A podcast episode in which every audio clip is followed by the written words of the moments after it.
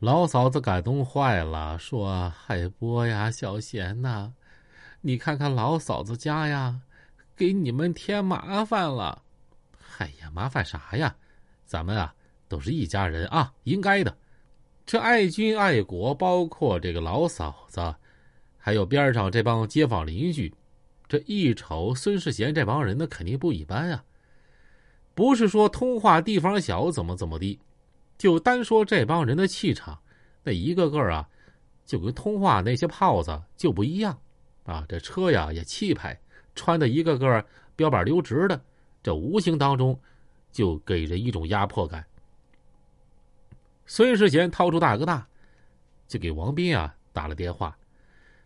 王斌一接电话，孙世贤就说：“王斌，你搁哪儿呢？你谁呀？谁？” 我长春孙世贤，你给我听好了啊！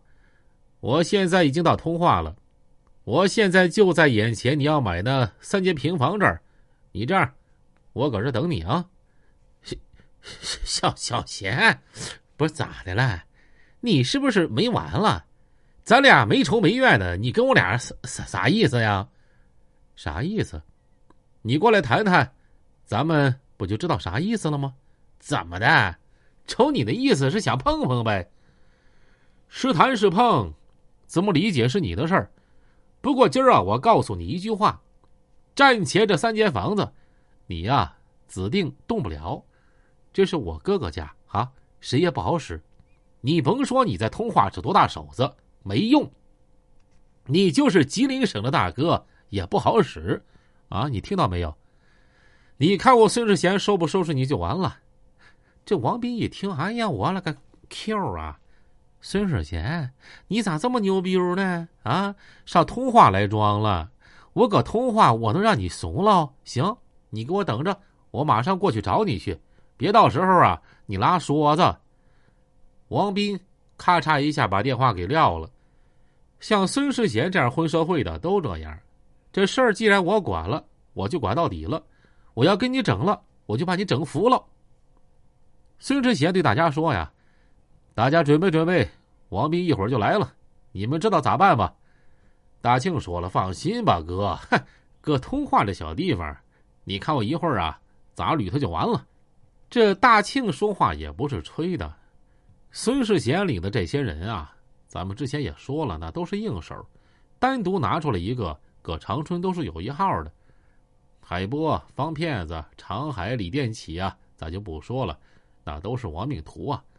咱单说这大庆，他整王斌那是太轻松了。大庆一比划，哥几个把家伙事儿都拿出来吧。这些兄弟搁后备箱呼啦啦的，什么五莲子啥的都给拿出来了。孙世杰这帮人啊，五莲子没多带，一共加起来十几把，但是对于到通化来摆事儿那足够用了。这个爱国爱军老太太一瞅都蒙圈了，他们一辈子也没见过这阵仗啊！老嫂子赶紧说呀：“我说我海波呀，你看咱有啥话，能不能和他们好好说呀？你们可别动家伙事儿啊，这玩意儿容易出大事儿啊！”爱军哥俩也说：“海波叔啊，等一会儿王斌过来，你跟他说道说道就行了，你别把事儿整大了，咱不好收场啊。”王斌和老嫂子和这哥俩就说了：“说你们放心吧，这事儿既然我知道了，就由我来解决，你们甭管了。既然我管这事儿啊，干死了打残了，和你们都没关系，都由我来承担。爱国爱军，你哥俩记住了，这老爷们儿啊，你活着必须得有点血性，知不知道啊？咱不欺负人，但是指定不能让别人欺负了。谁要是动咱家，动咱家人，那肯定不好使。”必须干他，自个儿家都守不住，那还是爷们儿吗？啊！老班长活的时候啊，这么做了；老班长走了，现在由我来做。如果有一天我也没了，你哥俩也一定要保护好家人啊，知道吗？爱国爱军听完有点惭愧啊，说：“海波叔啊，俺知道了，以后俺们一定会守护好这个家的。”嗯，爱军爱国，叔，我相信你们能做到。你们和老嫂子先回屋啊！你妈年纪大了，你们陪着她，这头有我呢。咱再说，王斌接完电话，和身边小弟就说呀：“打电话把兄弟们给我叫齐了，哼，长春孙世贤就牛逼了，我今儿个让他们出不去通话。”可是王斌这伙人的质量那相对差远了，真正能干仗的狠人有啊，就那么几个。